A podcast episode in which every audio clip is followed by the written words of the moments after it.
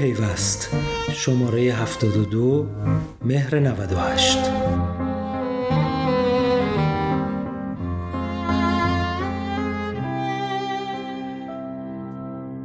مدیر کل دفتر حمل و نقل و ترافیک وزارت کشور: ما می‌خواهیم تاکسی‌های اینترنتی را روی ریل قرار دهیم. وقتی به پوریا محمدیان، مدیر کل دفتر حمل و نقل و ترافیک وزارت کشور و دبیر شورای عالی ترافیک کشور میگوییم کسب و کارها تغییر کردند و شما نباید مانند کسب و کارهای سنتی و تاکسی‌های سنتی با شرکت‌های تاکسی‌های اینترنتی برخورد کنید، با لبخندی میگوید ما نیز به همان اندازه تغییر کرده‌ایم. او میگوید این کسب و کارها ما را هم تغییر دادند. ما نیز دیگر مثل گذشته فکر نمی‌کنیم و از ابزارهای آنان برای نظام تصمیم‌گیری خود بهره می‌بریم. محمدیان تاکسی‌های اینترنتی را خوب می‌شناسد و جزو آن دسته مسئولان است که می‌توان با او مذاکره کرد و در نهایت میز مذاکره را در حالت برد ترک کرد. گفتگوی کامل پیوست با مدیر کل دفتر حمل و نقل ترافیک وزارت کشور را می‌توانید از طریق این فایل گوش کنید. ما شروع کنیم از همون بحث همیشگی نظارت که حالا خب یه بحثیه که خیلی همواره هم مطرح بوده دیگه. یعنی از اولی که این تاکسی های اینترنتی اومدن بحثی بود که نظارت رو اینا با کی باید باشه، چجوری باید باشه. یه بار حتی یه لایحه رفع هیئت دولت که برگشت و اینا. اول میخوام بدونم که نظر شما درباره این موضوع مشخص چیه؟ یعنی نظارت به نظرتون به چه شکلی و توسط چه نهادی چجوری باید وجود داشته باشه؟ بسم الله الرحمن الرحیم. عرضم به حضور شما، ببینید ما اگر بحثی رو میخوام بکنیم الان امروز اینجا با شما، کاملا بر اساس مستندات قانونی میخوام صحبت کنم. اینکه سلیقه منه یا علاقه شخصی منه که بخوام اینجوری کار کنم نیست. ببینید بر اساس ماده 9 قانون توسعه حمل و نقل عمومی و مدیریت مصرف سوخت که در سال 1386 توسط مجلس ابلاغ شد، گفته شده که مدیریت و نظارت بر حمل و نقل بار و مسافر در محدوده شهر و حومه آن بر عهده شهرداری است. پس اولین ماده قانونی. بعد سال 1389 دو تا ماده قانونی دیگه داریم. در قانون معروف قانون رسیدگی به تخلفات راهنمایی و رانندگی، قانون رسیدگی به تخلفات رانندگی بگیرید. در ماده 31 و 32 اونجا گفته می شود که شهرداری ها مکلفند بار و مسافر شهری را در قالب شرکت های ساماندهی و پروانه مربوطه را هم صادر کنند. صراحتاً نمیگه، به حساب اینا رو باید ساماندهی بدن و بعد میاد یک کارگروهی برای رسیدگی به تخلفاتش میذاره که بعد پلیس هم عضو این کارگروه هست. بعد میگه اگر این تخلفو کرد این نکرد، آخرش که میرسه پروانه‌ای که شهرداری صادر کرده رو باطل کنند. تمام صحبت ما با آقایون سر همین سه تا ماده است. این سه ماده بعد میاد وقتی ابلاغ میشه، سه ماده قانونی است که مال مجلسه. بعد این که میاد توی دولت تبدیل میشه به یه سری آیین‌نامه‌های اجرایی. در سال 87 برای تفسیر اون ماده 9 میاد یه آیین‌نامه حمل و نقل بار و مسافر میذارن که در اونجا مصوبه هیئت وزیران داریم که سه پروانه به خودرو، پروانه به راننده، پروانه به شرکت توسط شهرداری صادر می شود و شهرداری هم نظارتش رو در راستای این سه پروانه انجام میده. مصوبه هیئت وزیران داریم و حالا بحث‌های صنفی و کسبیشون هم سر جاشون. ما هیچ موقع با اتحادیه‌های صنفی اینها تداخل و مشکلی نداشتیم. گفتیم شما کار خودتون رو بکنید، ما هم کار خودمون رو بکنیم. باز برای همین ماده 31 32 که در سال 89 در واقع مجلس میاد، در سال 91 هم دوباره یه آیین‌نامه اجرایی میاد که تو اونم دوباره تاکید بر همین سه مجوز میکنه. لذا ما مستندات قانونیمون سه ماده قانونی و دو سه آیین‌نامه اجرایی است که به تبع این سه ماده قانونی اومده.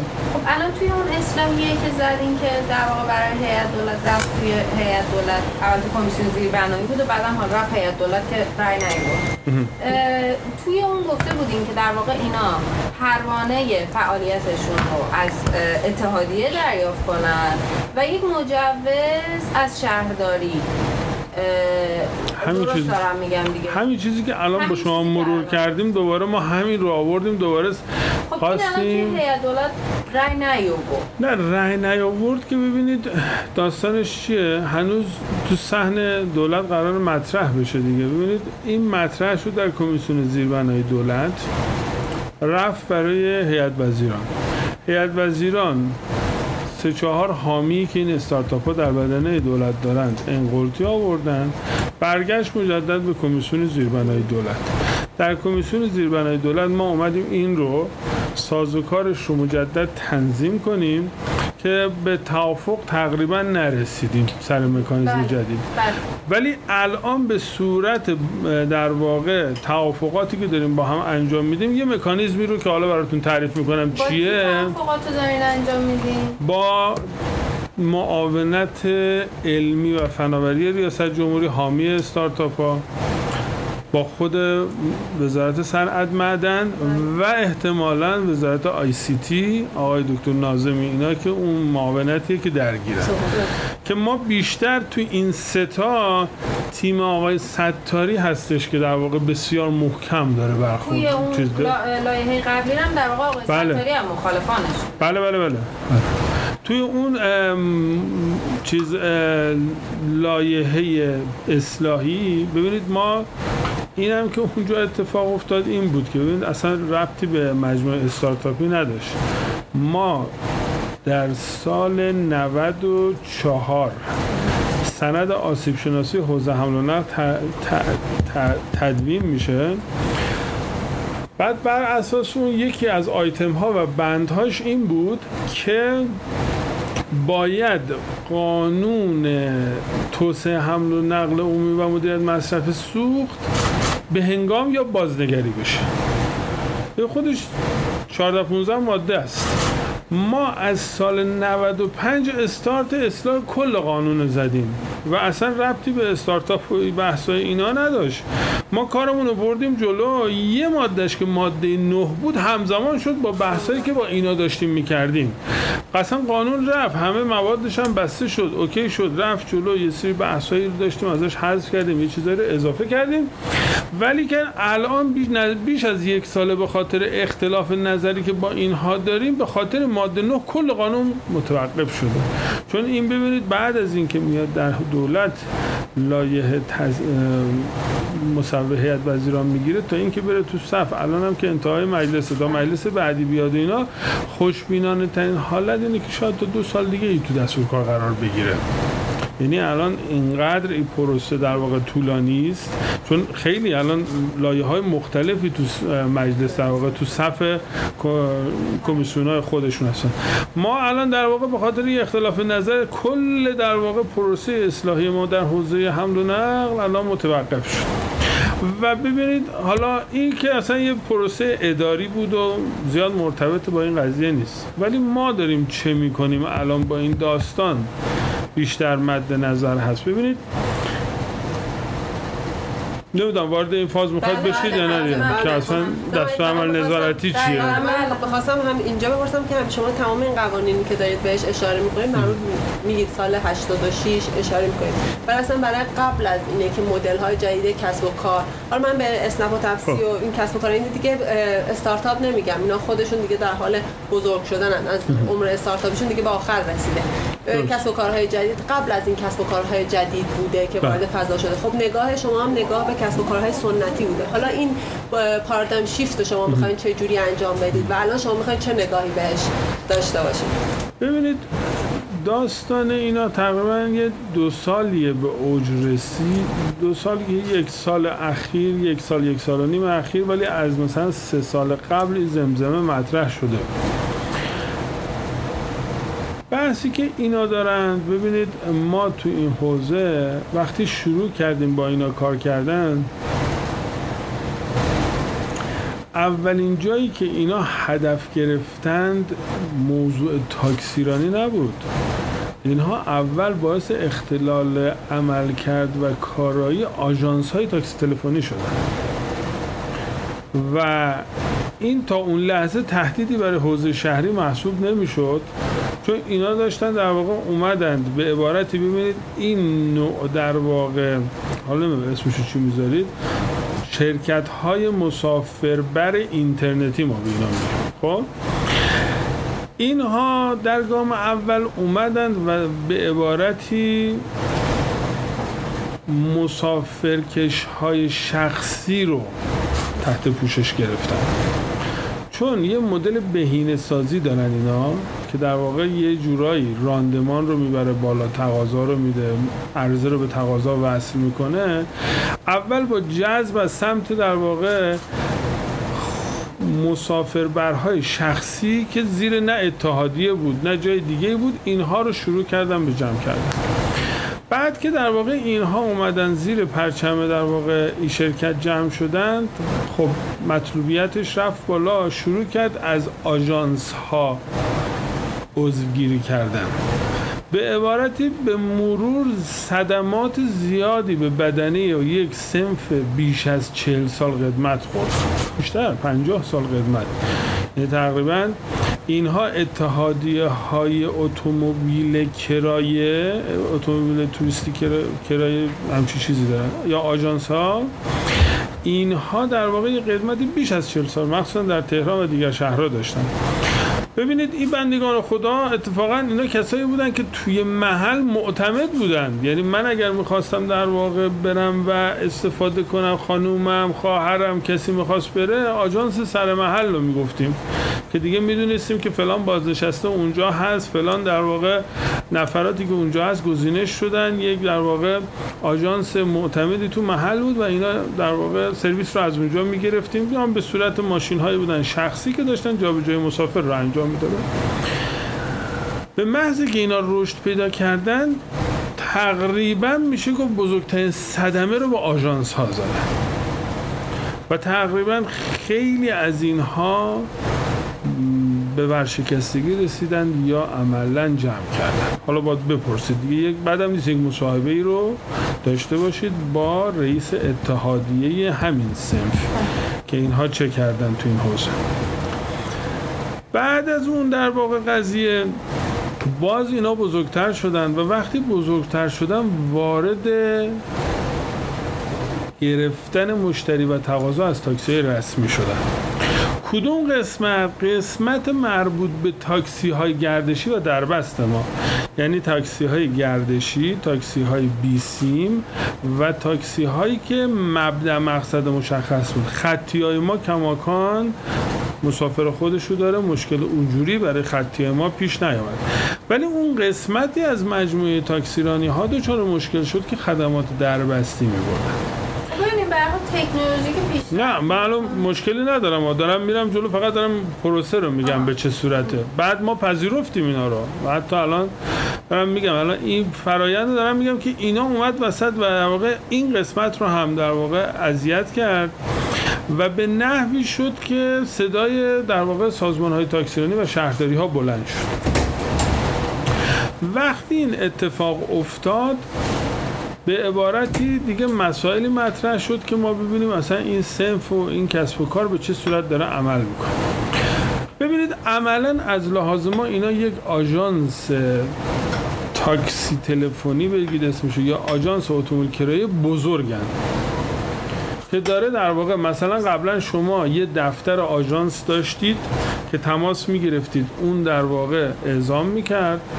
الان شما به جایی که با توی یک گام بزرگتر مثلا تاکسی بیسیمای ما رو داشتید که با یک کال سنتر تماس میگرفتید، اون این کارو میکرد. این دیگه اصلا کال سنتر و دفتر همه رو جمع کرده در بستر یک اپلیکیشن. اینا در واقع خودش ما یک پلتفرم ارتباطی هست. احسن. که در واقع راننده و مسافر احسن. همون کال سنتر ما در یه اشل وسیع‌تر در واقع میشه به این صورت. خب این اومد، وقتی که اومد این کار کرد، خب واقعا ببینید وصل کردن تقاضا به اون عرضه. تقاضا میشه اون مشتری که میخواد سرویس رو انجام بده، عرضه اون خودرویی که میخواد این تقاضا رو پوشش بده.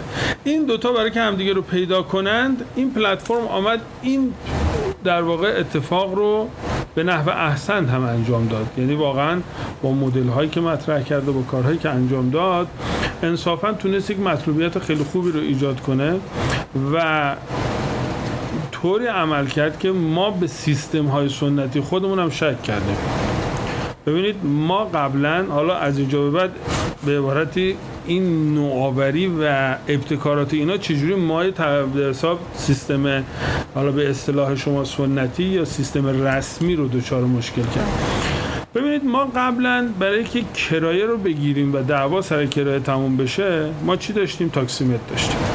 داستان‌های دقیقاً که همیشه در واقع این پروژه یه داستانی افزایش پیدا می‌کرد، بعد می‌رفتیم برنامه‌ریزی می‌کردیم، فلان می‌کردیم، یه داستان خاصی داشتیم رو تاکسیمتر. یه بحث دیگه ما داشتیم روی بحث پیمایش اینا که فردا اگر خواستیم سوختی بدیم، تسهیلاتی بدیم، اینا پیمایش اینا برای من مهم بود. روی اینا جی پی اس نصب می‌کردیم. این داستان جی پی اس که آیا کار کنه، کار نکنه، باز قیمتش چی باشه، از کی بگیریم، چه جوری بگیریم فلان. لذا دو تا در واقع ابزاری که ما برای کنترل و افزایش راندمان اینا رو می‌خواستیم هی بذاریم، با ورود اینا اصلا کلا این دو تا جمع شد. در قالب یک گوشی که اونم متعلق به خود فرده، با امکانات مخابراتی عملا قیمت رو اینا انجام دادن، کار قیمت رو دارن انجام میدن و کار در واقع مسیریابی یا ترکینگ رو کامل دارن انجام میدن. پس در این دو مورد اومدن به کمک دولت 100%. نه شکی در این نیست. ببینید راهکاری که اینا آوردن جلو، یعنی عملا باعث شد که یه سری از ساختارهایی هم که ما در آینده داشتیم برنامه‌ریزی می‌کردیم متوقف کردیم و گفتیم آقا این داره به زیر ساخت بسیار با قیمت پایین‌تر داره انجام میده. لذا این یه نوآوری و یک ابتکاری بود که تو ساختارهای ما تونست رو ما اثر بذاره. نکته بعدی بحث قیمتگذاری پویاست. ببینید ما همیشه در سیستمی که داریم، روال ما این بود که بر اساس قوانین ما برای تعیین قیمت کرایه باید شهرداری پیشنهادی رو بر اساس یه فرمول‌هایی تهیه می‌کرد، می‌برد شورای شهر، شورای شهر مصوب می‌کرد و این قیمت تقریباً میشه که فیکس بود. یه ورودیه داشت، ما به ازای پیمایش و توقفی که می‌کرد مثلا پشت چراغ، این در واقع تاکسیمتره یا اون چیز زمان رو به عبارتی مبلغ کرایه رو حساب می‌کرد. با الگوریتم‌های پیچیده‌ای که داخل مدل قیمت‌گذاری اینها هست، اولاً اون ثابت بودن رو از بین برد.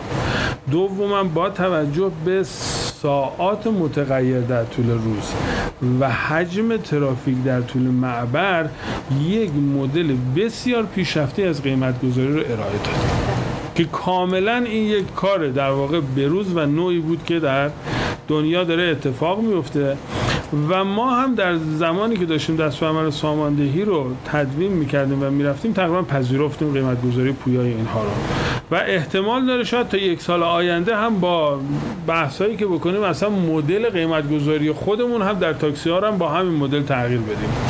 یعنی ببینید اینجا یه جایی قیمت تاکسی ها هم در اساس متفاوت تو یه پیشنهاد مطرحه، در حد یک پیشنهاد است که در آینده نزدیک ما بتوانیم در واقع مدل های اینا رو که بررسی میکنیم و در میاریم، شاید در واقع بتوانیم مدل قیمت گذاری سیستم های در واقع تاکسی رسمی رو هم ما به همین قیمت گذاری پویا برسونیم. فقط این با شورای شهر و اینا یه مسئله مطرح شد. این دیگه ما به عنوان سیاستگزار در کشور وقتی برسیم به مدلاش برسیم، خب قاعدتا به تمام شوراها اعلام میکنیم که با این مدل هم میشود قیمت گذاری کرد.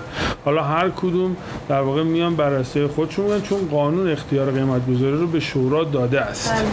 ببینید ما فقط باید بتونیم ببینیم این چارچوبش رو در بیاریم، ببینیم کف و سقفش. ببینید یه جا بحث کفه که بحث دمپ مطرح میشه، یه جا بحث سقفه که بحث در واقع حقوق مصرف کننده مطرح میشه.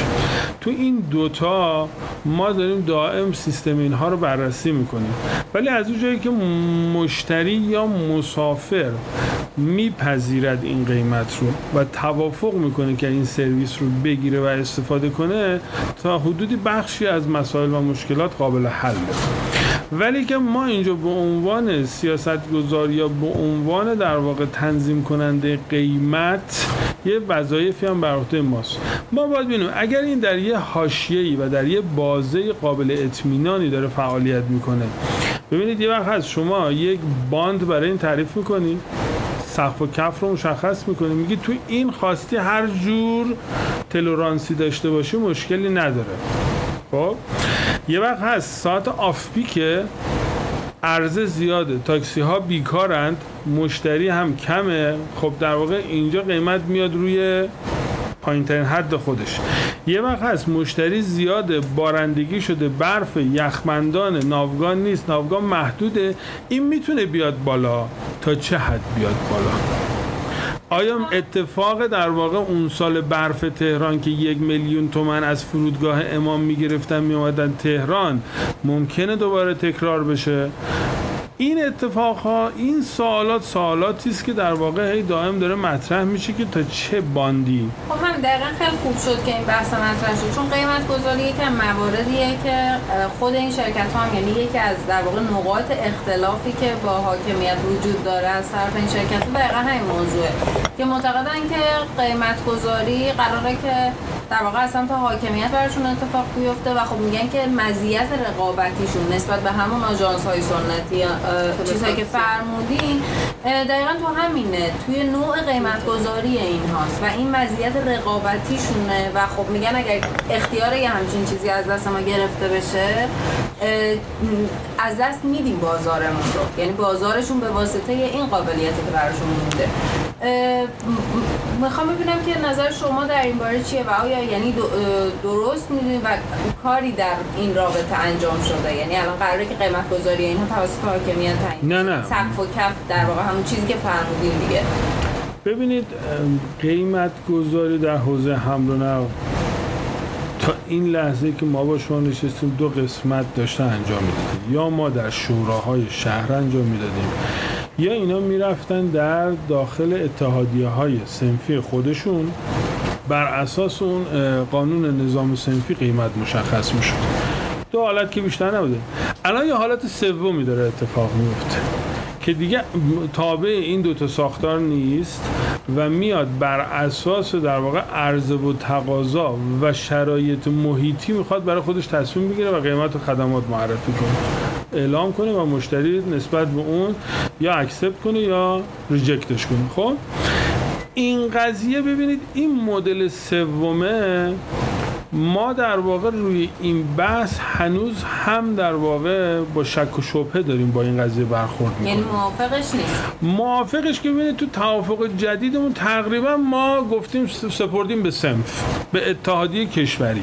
اگر اتحادیه کشوری ببینید یعنی ما در شورای شهر دیگه برای این طیف خاص سعی می‌کنیم در واقع فاصله بگیریم، بگیم آقا خلق قیمت رو شما به استناد پروانه کسب که از اتحادیه کشوری گرفتی. اگر اتحادیه کشوری اینجا دیگه اون بحثیه که ما میخوایم با اینها در واقع کمک کنیم و نمیخوام مانع بشیم. ببینید به لحاظ بحث های در واقع قانونی ما باید در واقع مصوبه شورای شهر رو برای تعیین قیمت داشته باشیم، ولی اینجا چون اینا پروانه کسب رو از اتحادیه کشوری گرفتن در حال حاضر میگیم خیلی خوب اگر از اونجا گرفتید اونها پذیرفتن مسئولیت قیمت شما رو، این مدل رو از همونا در واقع تایید بگیرید، اگر اون رو تایید اونها هست در واقع با همون مدل برید جلو.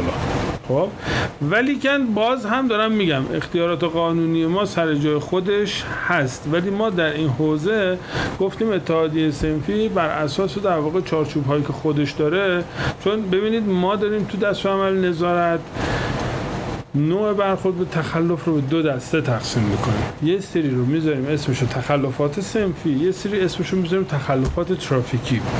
در ترافیکی من شهرداری وارد میشم، در صنفی خود اتحادیه و تعزیرات باید وارد بشه. توی این تقسیم کار قیمت رو هم گذاشتیم جزء فعالیت‌های صنفی که به عبارتی اینها در صنف مربوطه یا در اتحادیه کسب و کارهای اتحادیه کشوری کسب و کارهای مجازی چه در واقع اتخاذ تصمیمی کردن قاعدتاً خودشون فردا در برابر دستگاه نظارتی باید پاسخگو باشن.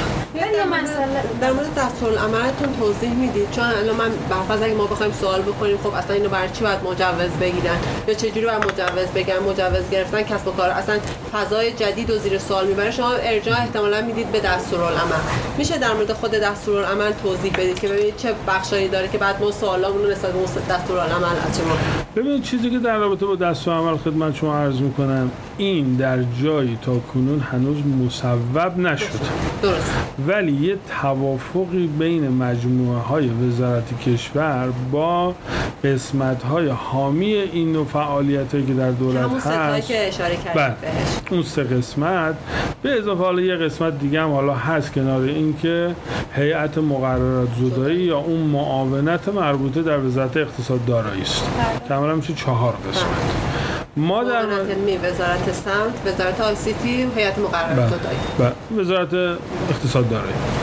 ما در اینجا ببینید بحثی که کردیم چون واقعا ببینید دنبال متوقف کردنه، ببینید خیلی شفاف میگم ما دنبال توقف این کسب و کار نیستیم.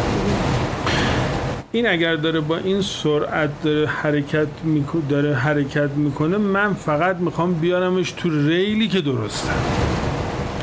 حالا اون ریل درست یعنی چی؟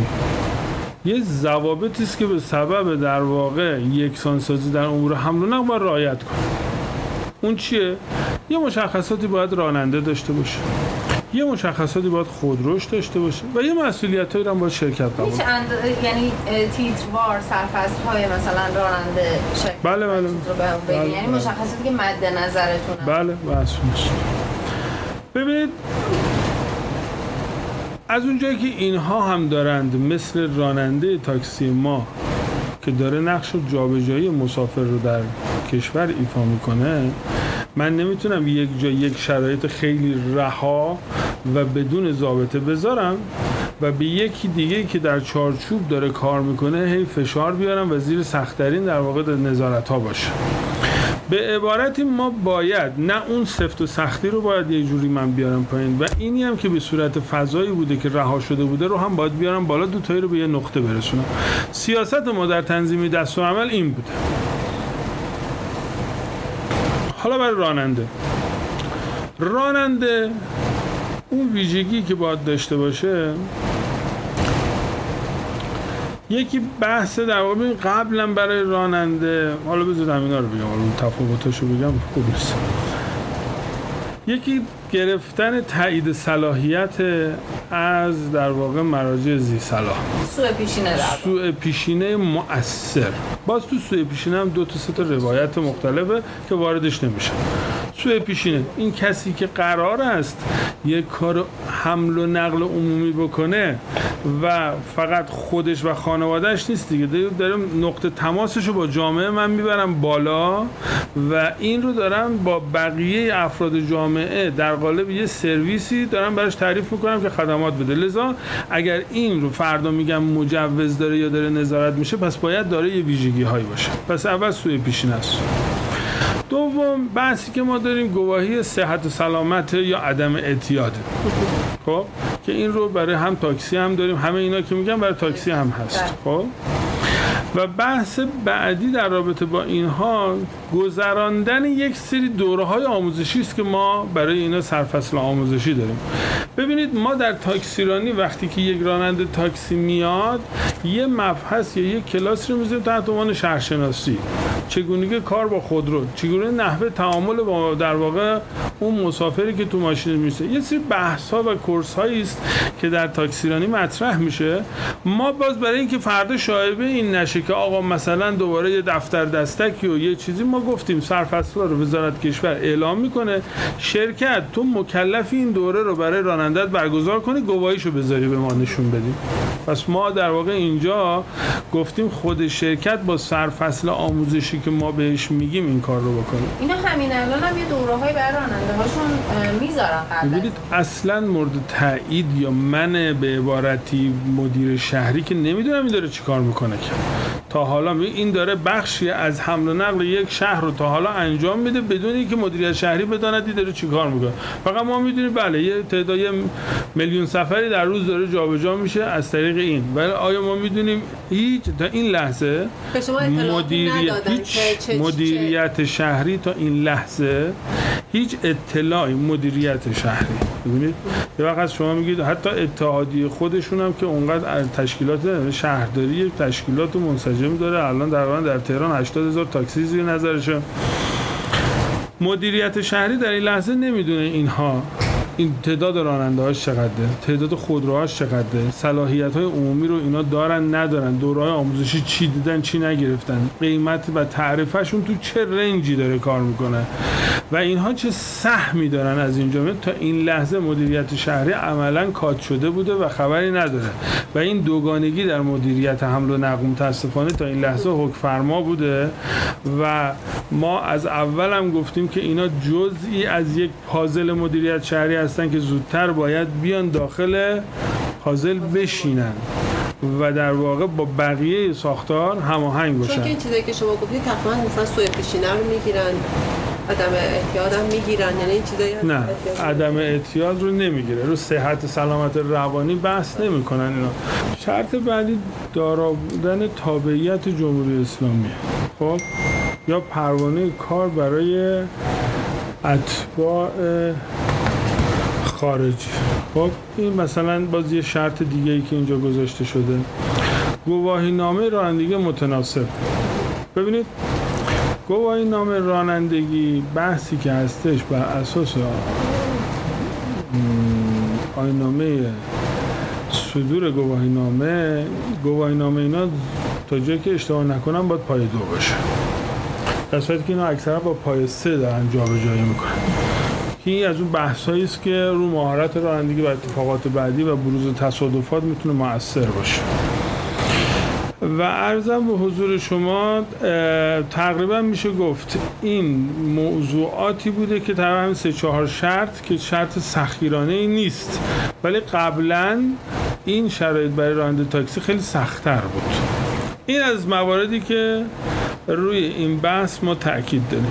بیشتر اختلاف نظر ما اینجا الان روی حوزه گواهی صحت سلامت و عدم اعتیادی که نمیدونم چرا اینا نمیپذیرن، در صورتی که این قشنگ با سلامت عمومی جامعه ارتباط داره.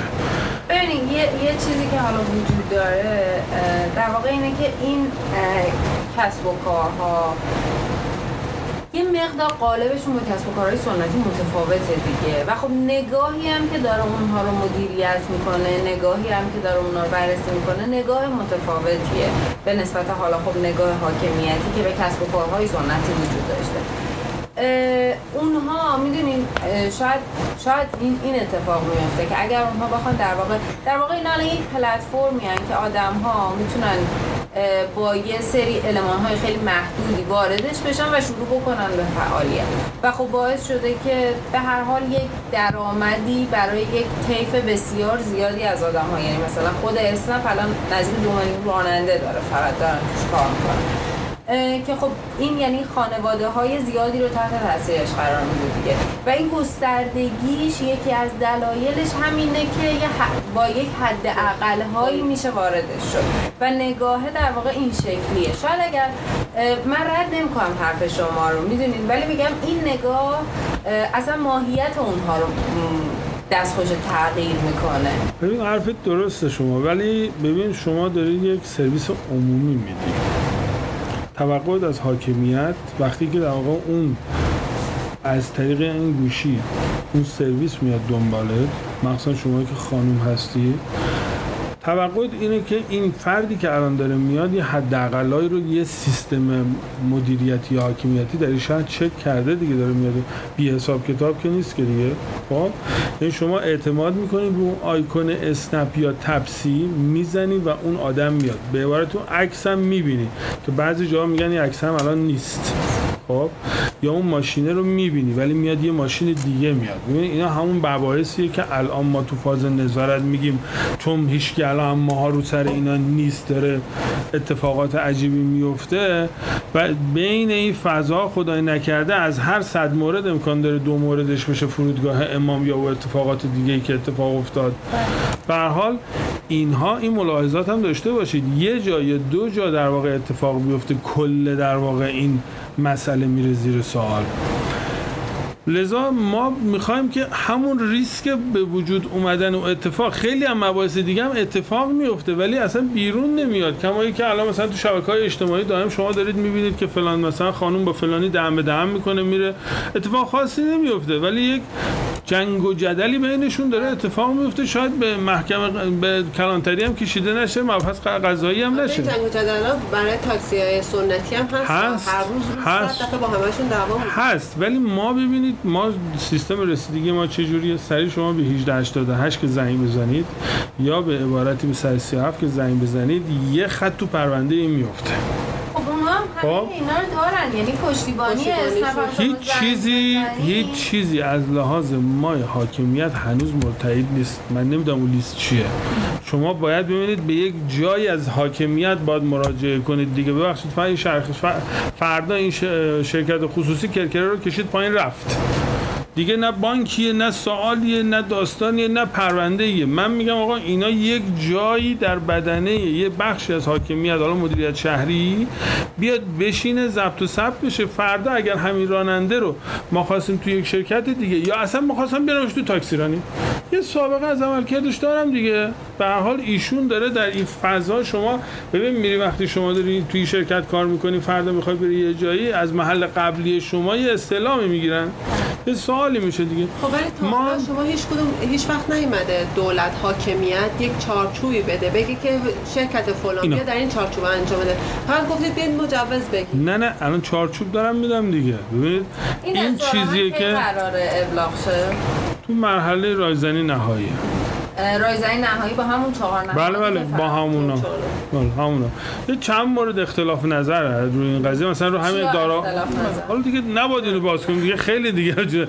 یکیش حالا اگه شما بگید، یکیش همین گواهی عدم اعتیاد صحت سلامته که ما اصرار داریم آقا این فرد وقتی میاد دنبال این خانم یا دنبال این بچه مثلا دبستانی یا فلان، اگر این از یه فیلتراسیونی تحت عنوان اعتیاد، عدم اعتیاد صحت سلامت، من بر سرویس مدرسه الان دارم میگیرم این گواهی صحت سلامت رو، خب اگر این فیلتر رو من نذارم فردا احتمال وقوع یا ریسک هر نوع حادثه‌ای وجود داره. من این فیلتر رو میخوام بذارم، اینا میگن نذار. الان معاونت داره مخالفت میکنه. کدوم معاونت علمی فناوری؟ نه خود همین زینفان در واقع عملا تقریبا اون 4 قسمت هم که داره صحبت میشه حرف زینف رو دارن میزنن توی فضا. خب به غیر از حالا این خصوصی، حالا این از راننده، حالا میریم سر خودرو. در خودرو هم یه سری شرایط ما داره میزنیم. یکی از شرایط در واقع داشتن معاینه فنی خودرو. این معاینه فنی رو چیز کنیم، چون مثلا الان اسنپ داشتن معاینه فنی رو برای خودروش اجباری کرده. خب نه دیگه، اون برای خودش اجباری کرده. ببینید شما ماشین خودت الان سالی یه بار باید معاینه فنی داشته باشی و بعد وقتی شما سالی یه بار میگیری دیگه، من از دوربین بالا که دارم نگاه میکنم 50,000 تومان روز شما رو جریمه نمیکنم. این شما چیکار میکنید؟ صبح بلند میشین، مثلا خانم دکتر هست صبح میره مطب هست، بعد از ظهر برمیگرده یا این داستانا، یا حالا شما میرید دو سه جام وسط. ولی این در واقع چیکار میکنه؟ صبح میاد شما رو برمیداره، از همینجا میره اینو برمیداره، اینجوری میره چند ساعت، 6 ساعت 8 ساعت 10 ساعت 12 ساعت جابجایی داره دیگه. پیمایشش نسبت به شما چقدره؟ شما احتمال داره تو در تهران یه خودروی شخصی تقریبا 30 کیلومتر پیمایش داره، مثلا شرق به مرکز یا بخوای شب برگردی، یه رفت و برگشت 30 کیلومتر. یک خودروی تاکسی ما که به حساب معمولی کار کنه 250 کیلومتر در روز پیمایش داره، 300 کیلومتر در روز پیمایش داره، بیش از 200 کیلومتر پیمایشه.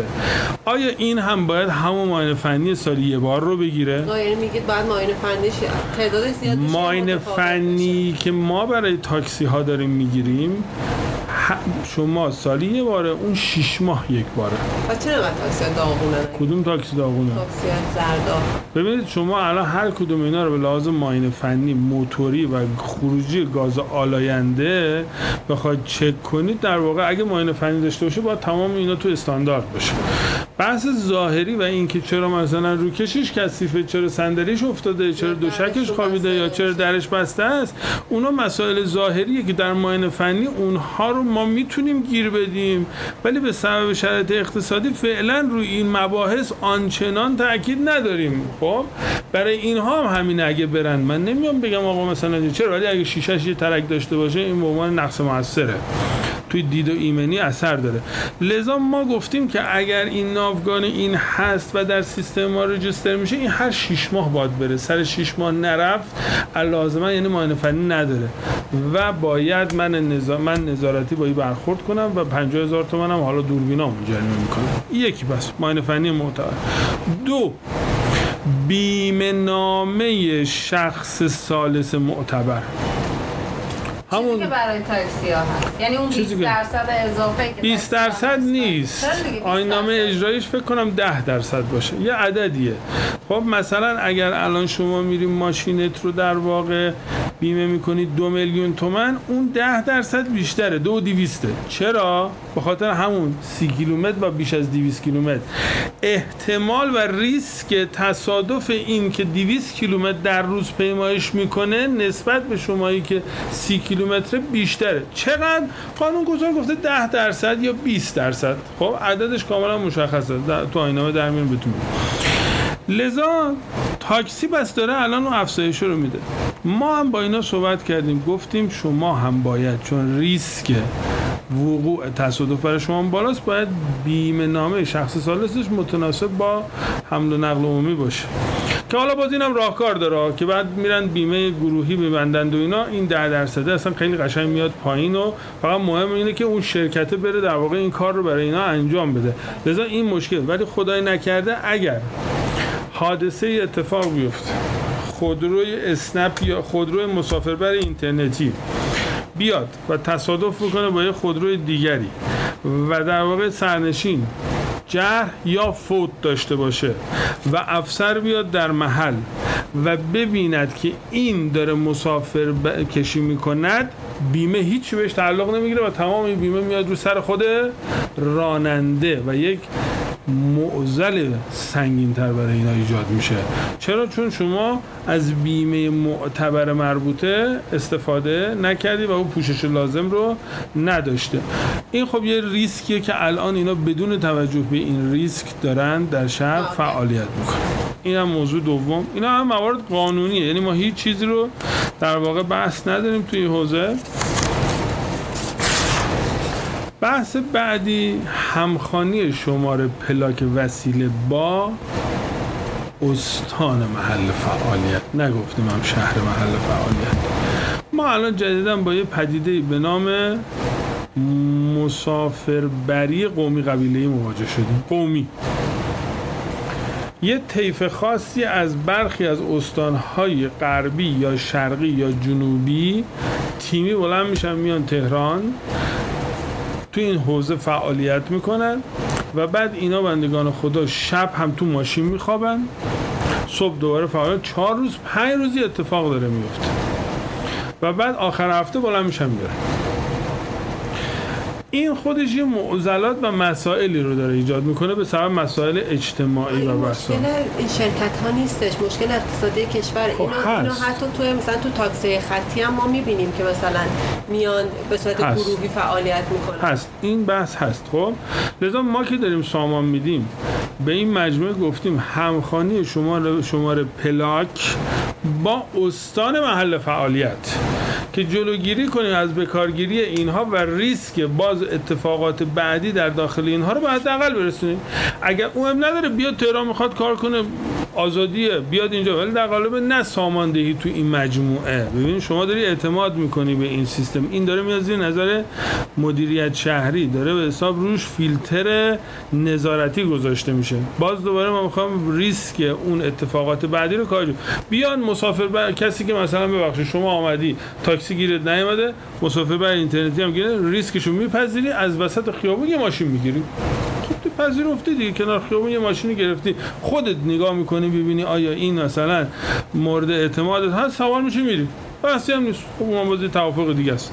ولی تو اینا میخوام جلوی این قضیه رو بگیریم و عرضم به حضور شما نکته بعدی که حالا اینجا هست، ما در تاکسیرانی کسایی که تو هم نقل عمومی کار میکنن، ما هر ساله مفاسه حساب در واقع جرائم راهنمایی رانندگی و تصفیه حساب‌های شهرداری رو هر خودرویی که توی قضیه فعالیت میکنه تصفیه میکنه و اینها الان باید در این حوزه، ما داشتیم الان بررسی شده که مثلا تاکسی هایی که در حوزه یکی از این شرکت ها هستن میلیاردها تومان عوارض به شهرداری بدهکارن.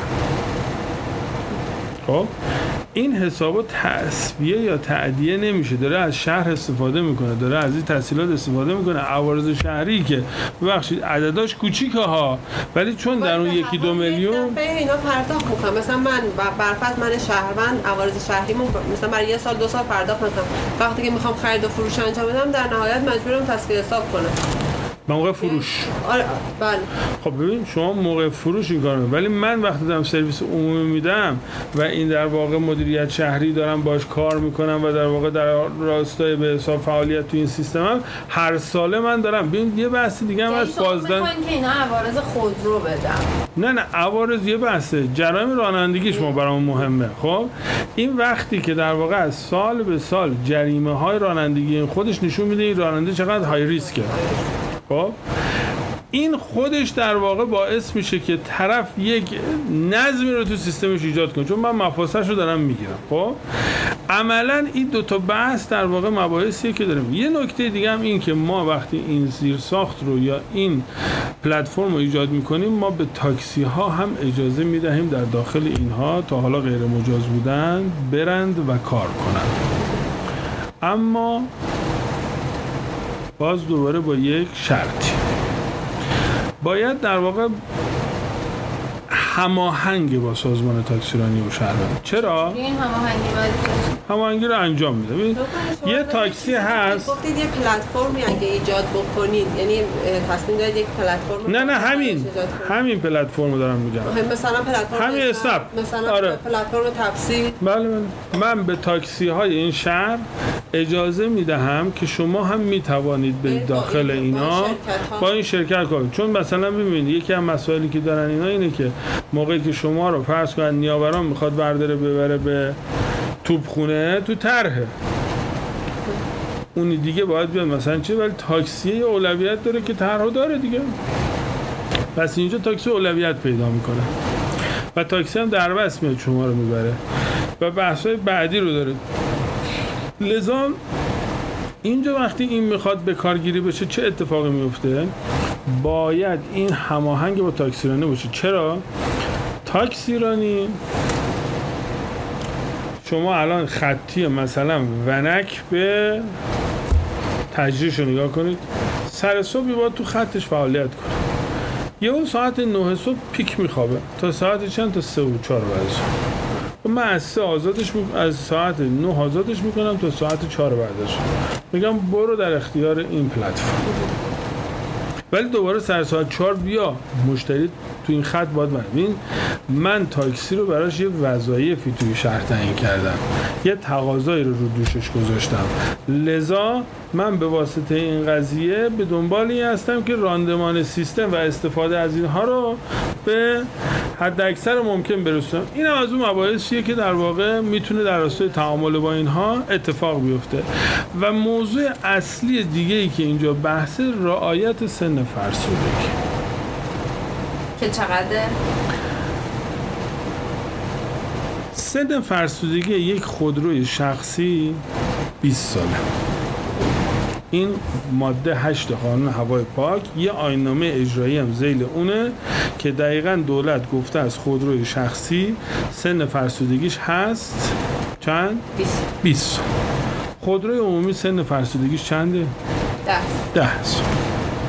این همون داستان پیمایش هست. دوباره شما 20 کیلومتر میری، اون 250 نه، دوباره 4-5 برابر داره. 4-5 برابر داره. لذا اون زودتر مستهلک میشه، اون زودتر از این هم از اون مباحث اختلافی. یعنی اینا باید خودروی زیر 10 سال در سامانه. این یکی از موارد اختلافی. چرا؟ چون الان آمار داریم که 30% ناوگان اینها بالای 10 سال هستن. خب نگاه کن اینا با این بالای 10 سال هست، ولی عین این 10 سالو که تو این پلتفرم کار نمی‌کرده. مثلا شما میگید یعنی خودروی شخصی که 10 سال کار کرده. خودروی شخصی عمرش 20 ساله. چه تضمینی میدید؟ من میگم قبلش تو آژانس بوده، قبلش تو فلان جا بوده. خب آژانسا که کیلومتراژ اینا رو شما میتونید برید نگاه کنید. خب البته کیلومتراژ اکثرا دستکاری میکنن. خب ولی باز هم در واقع ببینید وقتی من یه استانداردی رو دارم برای ناوگان میذارم، ببینید ما یه جای دیگه مثل اون قضیه سربازی و فلان و اینا که گفتیم یه چیزی دیگه من برای اینا دارم فاکتور میام. اون چیه؟ من در الان نزدیک به 7-8 سال من پراید یا تیبا رو در ناوگان تاکسی کشور ممنوع کردم، ولی الان به خاطر اینکه طیف زیادی و قشر ضعیفی تو این قضیه هست ما پراید رو چشم‌پوشی کردیم. خب ولی دیگه نه پراید مثلا 18 ساله، نه پراید مثلا 14 ساله، مثلا چیزی گفتیم آقا ام نداره، میخوای توی فعالیت کار کن، بیار خودتو زیر 10 سال. و بعد هم ببینید الان که من اینو مسبب کنم، نمیگم الان، یه تنفس میدم یه سال تا یک سال دیگه جمع جور کنید خودتون رو بکشید زیر 10 سال. این هم از اون مواردیه که دوستان هی اصرار دارن که نه اینا میپذیرفتن سن 10 سال، میگن تنفس ما رو بیشتر کن، 4 سال کن، 5 سال کن، که مثلا اینجوری.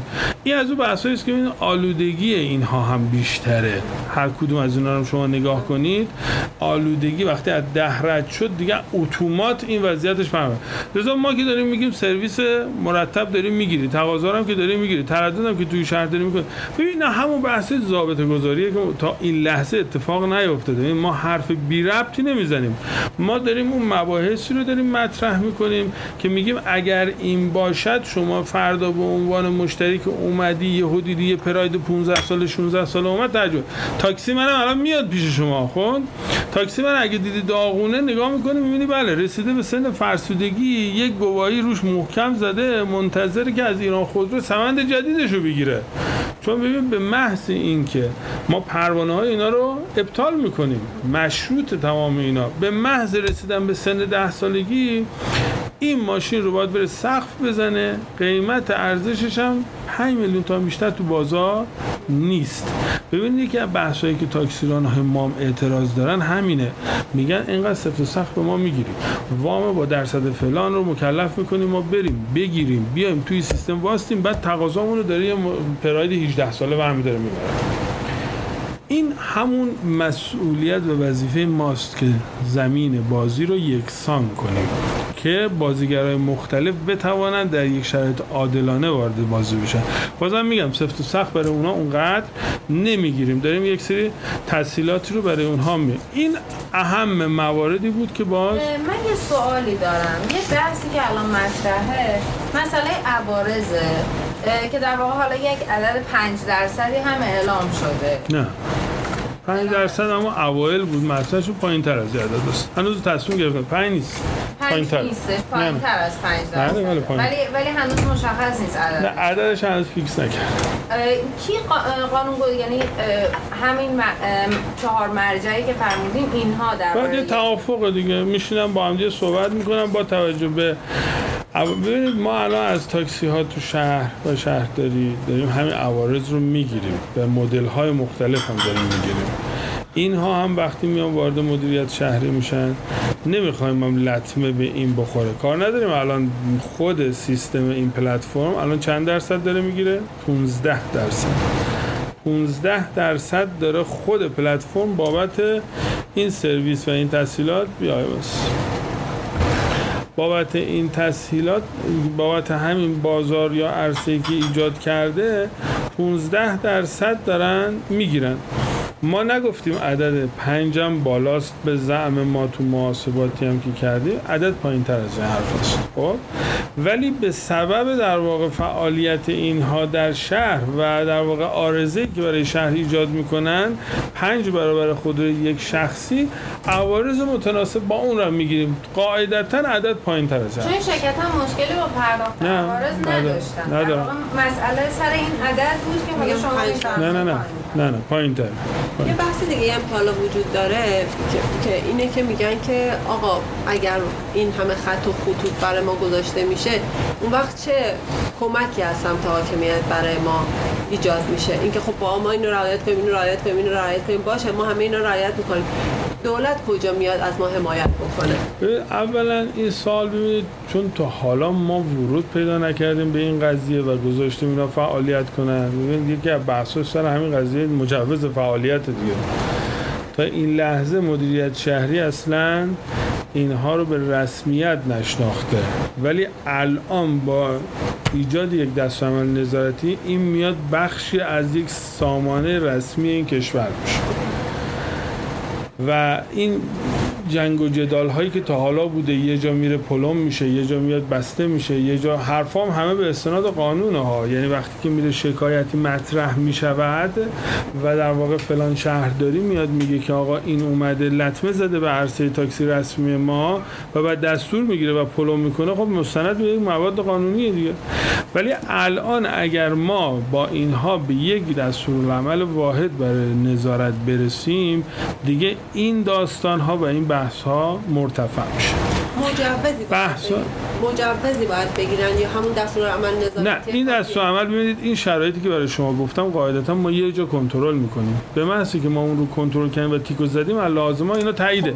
ما اسمشو مجوز نمیذاریم، ما اسم این رو مجوز ندیم. تمام اینا در داخل یک سامانه اتفاق میفته به صورت کاملا. شما یک سامانه ایجاد میکنین و رانندگان اینها خود از طریق خود شرکت، نه تک تک ما خودمون رو با 2 میلیون درگیر کنیم.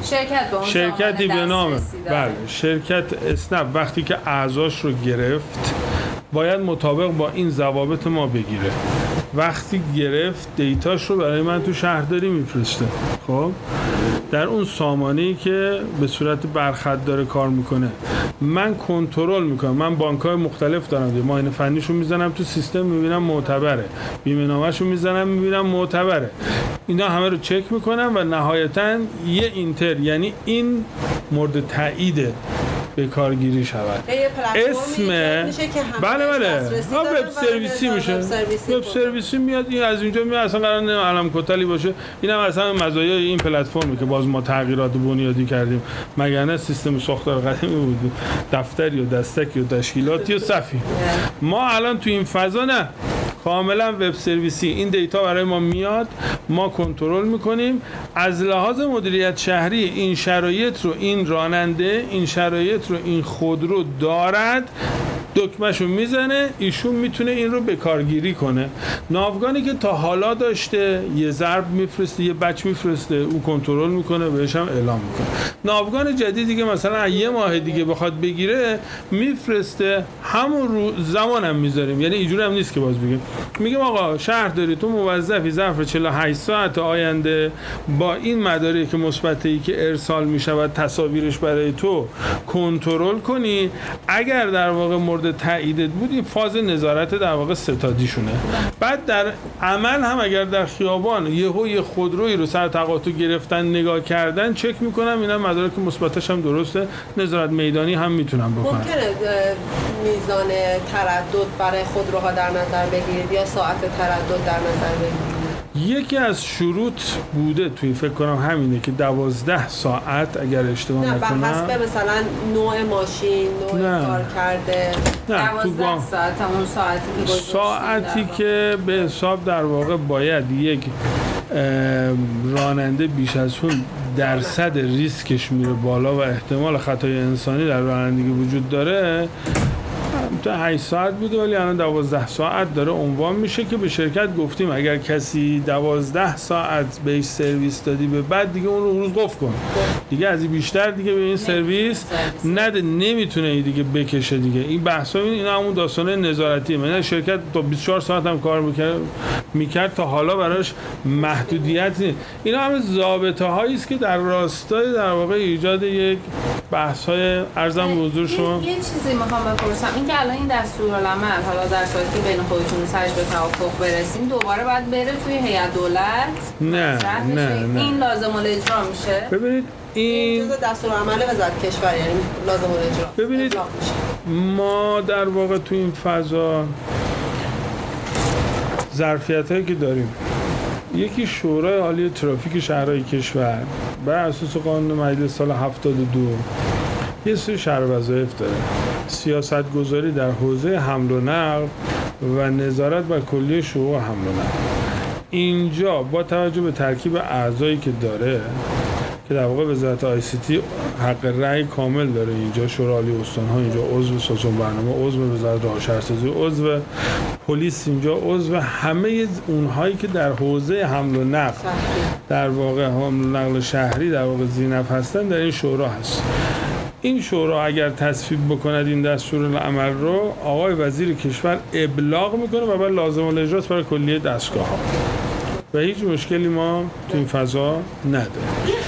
یه موضوع دیگه داریم ما که مال برج 295 نه در رابطه با اینا، در رابطه با آژانس های حمل و نقل بار و مسافر مدل سنتی، نه این مدل. خب اونجا گفته که اون رو یه دستورالعمل نظارتی تنظیم کنن، دو وزیر امضا کنن و ابلاغ کنن، وزیر کشور، وزیر صنعت معدن. گفته که در واقع اونجا دستورالعمل نظارتی بنویسید که پروانه را از اتحادیه صنفی بگیره، نظارت رو شهرداری بکنه. بعد گفته دستورالعمل نظارتی رو وزارت کشور با وزارت صنعت معدن بشینن بنویسن و بعد دو وزیر ابلاغ کنن. اونم یه ظرفیتی هست ولی مشمول اینها نمیشود، چون اینها ادعا دارن که ما حمل و نقل عمومی نیستیم. اونجا گفته حمل و نقل عمومی بار، آژانس‌های حمل و نقل بار و مسافر عمومی، اگر اون عمومی مصداق پیدا کنه برای اینها، باز دوباره اصلا کلا ضوابط سفت و سخت‌تر میشه. ما عملاً تذیرفتیم که اینها رو میگیم گواهی معاین فنی معتبر مطابق با حمل و نقل عمومی، نمیگیم حمل و نقل عمومی. خب دنیا هم ببینید نگاهش به تاکسی و این طیف پاراترانزیته، شبه همگانی، نه همگانی اتوبوسه، متروه. تاکسی ما هم پاراترانزیته، اینم پاراست. در واقع تو این فضا نگاهی که به اینا هست اینه. ولی در مجموع ببینید اینها به زعم ما در ابتدا تهدیدی بودند برای حوزه حمل و نقل، ولی که می شود با ایجاد ضابطه اینها رو به فرصتی برای حوزه حمل و نقل شهری تبدیل کرد. ببینید به محضی که اینها بیان وارد حوزه شهری بشن و به عنوان بخشی از خانواده حمل و نقل شهری، به عنوان فرزند رسمی، الان به عنوان یه چیز دیگه مطرحه، به عنوان فرزند رسمی اگه اومدن تو خانواده ما، فضای کار الا ماشاءالله. چون در واقع این پلتفرم ببینید یه مدل بهینه‌سازی داره ایجاد میکنه. من مثلا اگر در آژانس میفرستادم این سرویس انجام میداد، میرفت انجام میداد، برمیگشت، اونورم اصطلاح معروف سرخالی رو داشت. اینجا الان سرخالی پر میشه. کل بحث اقتصادی اینم سر اینه که قیمتش اومده پایین، که قبلا من باید این رو میفرستادم برمیگشت، تماما این تمام پول رو از اون میگرفتم، الان فقط پول رفت رو میگیرم. خب پس اومده نصف شده یا مثلا یه سوم اومده پایین، ولی وقتی اون سر دیگه‌اش رو بتونم کاور کنم، قیمت میاد پایین به نفع یوزر و از این ور خود در واقع اون فرد هم میبینه پیمایش رو داره انجام میده و داره درآمد کسب میکنه. ما تو حوزه بار خیلی میتونیم با اینا کار کنیم. تو قسمت‌های دیگری از حوزه حمل و نقل پاراترانزیت، بحث‌هایی مثل ونپول، کارپول، همپیمایی‌ها رو میتونیم با اینا کار کنیم. بحث‌هایی مثل سرویس‌های دولتی رو میتونیم با اینا کار کنیم. اینا همه اختیاراتی است که دست شهرداری است. به محض اینکه در واقع اینها تو ساختار شهرداری نشستند، بازارهای کار متفاوتی برای اینها باز میشه. سرویس مدرسه خیلی قشنگ روی اونا میتونه پیاده بشه، چون یه اپی داره که مادر میبینه بچه کجا داره میره، قیمت کاملا مشخصه. ببینید یه سری مشکلاتی ما تو هزینه ها و قیمت ها داریم، با این سیستم کاملا شفاف میشه. اینها همه مزایای این هاست، ولی چون تا حالا به صورت رسمی در داخل مجموع مدیریت شهری نبودند، الان اگر با ادبیات مناسب وارد این مجموعه بشن، قاعدتاً دوران رشد و شکوفایی اینها از اینجا به بعد شروع خواهد شد که کارهای بیشتری رو دست میگیرن. تو حوزه حمل و نقل پاک میتونن ورود پیدا کنن، خیلی کارا ما میتونیم اینا رو به عنوان فیدر مس ترانزیت هامون بذاریم. بیارتی دارم، از ایستگاه بیارتی به بعد این میشه فیدر من. مترو دارم، از کل محدوده جمع میکنه میاد به ایستگاه مترو من تعیین، میتونه مکمل من باشه. میتونم من اینا رو توی یک در واقع سایتی، توی یک صفحه تشکیلاتی با اون فردی که میخواد به این ایستگاه دسترسی پیدا کنه معرفیش کنم. ببینید خیلی ما امکانات تو حوزه شهری داریم که اگر باشه میتونیم از اونها استفاده کنیم. شورای شهر خب به هر حال به عنوان یه نهادی که نماینده های مردمن درباره اداره شهر دیگه، یعنی در مسئله امور شهری، من میدونم که توی این موضوع ازشون نظرسنجی نشده و مثلا حتی این پیش‌نویس دستشون نرسیده. میدونم آقای علی خانی خودشون حالا با معاونت یه پیگیریایی داشتن و خودشون به صورت فردی، چون با این شرکت ها هم قبلا رفته بودن، صحبت کرده بودن با کمیسیون همراهن، ایشون یه چیزی کردن. میخوام ببینم علت این که شورای شهر دخیل نشد توی این مسئله چیه؟ چون به هر حال یه زارم بر میگرده بهشون توی حوزه هایش دیگه. جایی که شما نشستید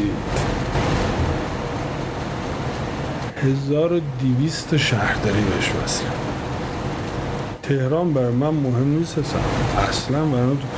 ما در واقع در اینجا 1200 شهرداری، بیش از 1200 شهرداری اینجا داره وصله، 31 استان اینجا داره وصله، سیاست گذاری از اینجا داره انجام میشه.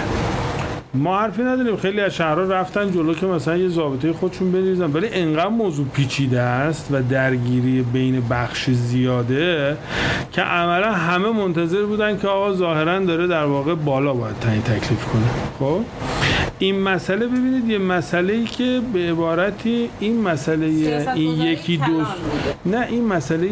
دو سال اخیر که نیستش، که ما همین مسئله و موزن رو در حوزه آژانس‌های تاکسی تلفنی ما 10 سال پیش داشتیم، خب که بعضن در یه سری از شهرامون ساماندهی شد، در یه سری شهرامون نشد.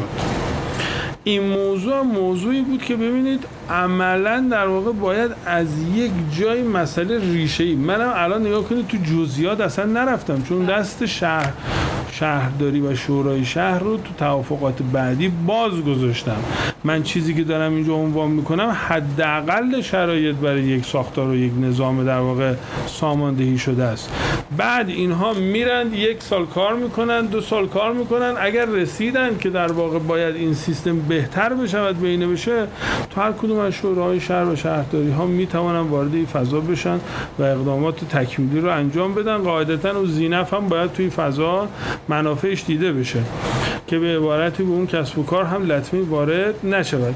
لذا اینجا بود که اکثر در واقع ببینید مشهد هم الان رفت یه چیز مصوب کرد. اکثر اینا ما الان منکری قضیه، هر کدوم هم رفتن ساماندهی کردن، کار کردن، مشکلی ما نداریم، ولی به محض اینکه این ابلاغ بشه خودشون رو با این با تطبیق بدن و زمان ابلاغ مشخص. زمان ابلاغ دیگه این بزرگواران باید با هم بشینن و توافق کنن و همین 3-4 موضوعی که به شما گفتم، یه 2تاشو به شما گفتم، میومدید تو سوگرد ما همه توافق رو ترتیب کجا؟ نه این که توی شوخی کردم. نه یه بحثا ببینید الان دیدید دیگه توی این صحبت ما چیز خارق العاده یا یک بحث در واقع خاصی رو توی این قضیه ندیدیم. ما به هر حال ببینید روی اون بحثی که ما 3 پروانه رو باید بدیم عملاً در واقع کوتاه اومدیم و همه چیز رو در واقع برای تسهیل کسب و کار اینها در قالب یک سامانه و تاییداتی است که به صورت در واقع چیز میخواد الکترونیکی انجام بشه. و یه سوال دیگه، این حالا حاشیه است و تمام مصاحبه، اینکه تاکسی تلفنی تقریبا میشه گفتش که جزء پرشه تاکسی مرده به حساب میان؟ نه. ببینید برای اونها هم ما هم دست عمل که خدمت شما گفتم، من با اتاق اصناف ایران و وزارت صنعت معدن برای در واقع احیای در واقع اون آژانس های تاکسی تلفنی هم داریم صحبت میکنیم. ببینید اونها هم در واقع میتوانند تشکلی رو به ثمر برسونند و در واقع این تقاضای اونها محلیه. نه تاکسی تلفنی، تاکسی آژانس ها رو نمیگم، این تاکسی های 118 نه 133 تاکسی سبزار، نه تاکسی سبزار، نه از این تاکسی هایی که تلفن میزدیم میمد دم خونه 133 که با تاکسی مثد و زردا دیگه. بله زرد. ببینید اون ساختار فعال هست، ما اجازه هم میدیم وارد ساختار اینها هم بشوند. هر کدومش برای خودشون در نمیام بگم اون رو منحل کنم یا در واقع این یکی رو بذارم. ساختارهای موازی رو کنار هم دیگه میذاریم، خودشون این همینا ادبیات اینا به ما هم سرایت کرده، عرض و تقاضای بازار تعیین تکلیف میکنه. از خیلی فرق کردیم، متعول شدیم ما. حاضرین دستتون درد نکنه.